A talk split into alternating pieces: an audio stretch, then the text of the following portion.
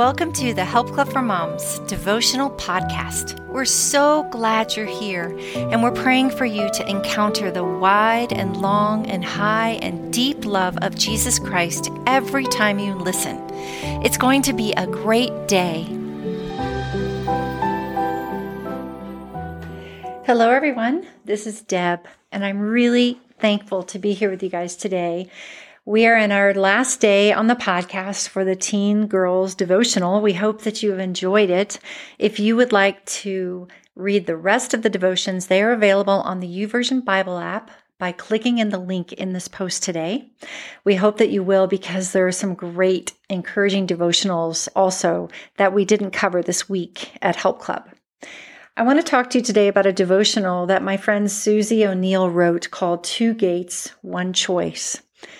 And guys, life is hard.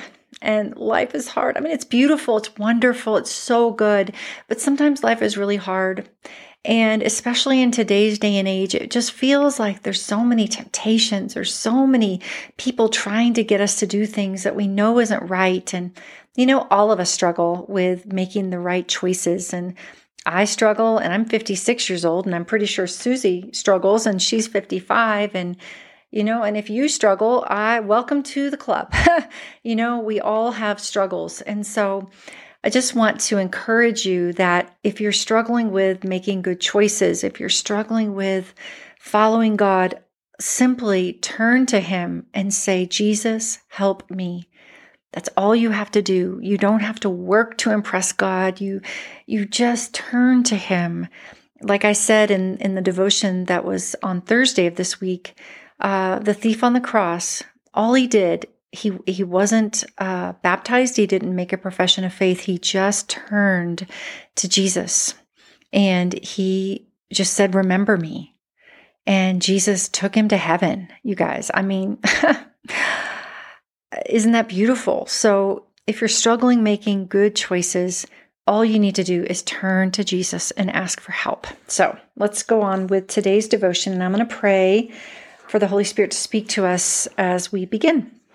Jesus, thank you for my friend listening to the podcast today. And Jesus, I pray for her heart. Lord, if she's struggling with obeying you in anything that you're asking her to, Lord, help her to just turn her heart to you and to ask for help. And Lord, I know even I have I have so much trouble obeying and Lord, if I wasn't in your word, if I wasn't talking to you during the day, I would be a train wreck.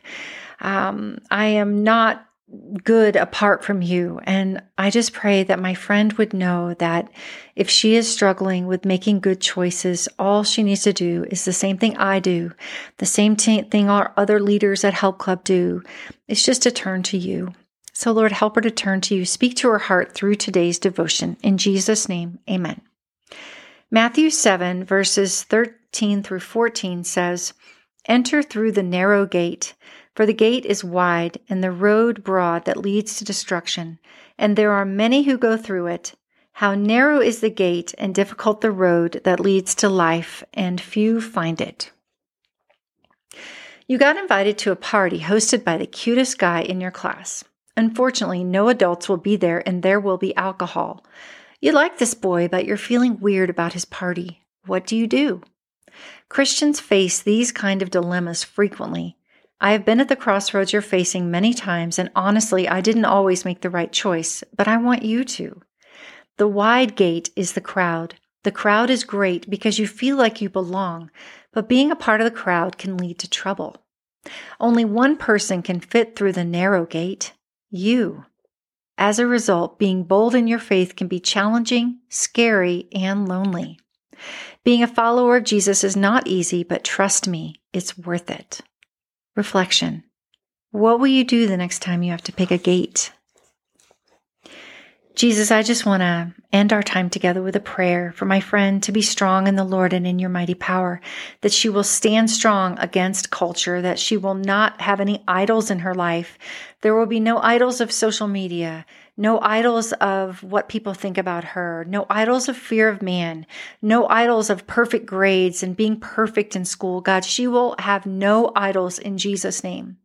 God, that she would simply turn to you and ask you for wisdom and help every day to know how to live her life the way you want her to. Bless her more than she can ask or imagine. Expand her territory. Let your hand go with her. Keep her from evil that she might not cause pain. Help her to turn off this podcast today and feel so encouraged knowing that you love her and that you are helping her.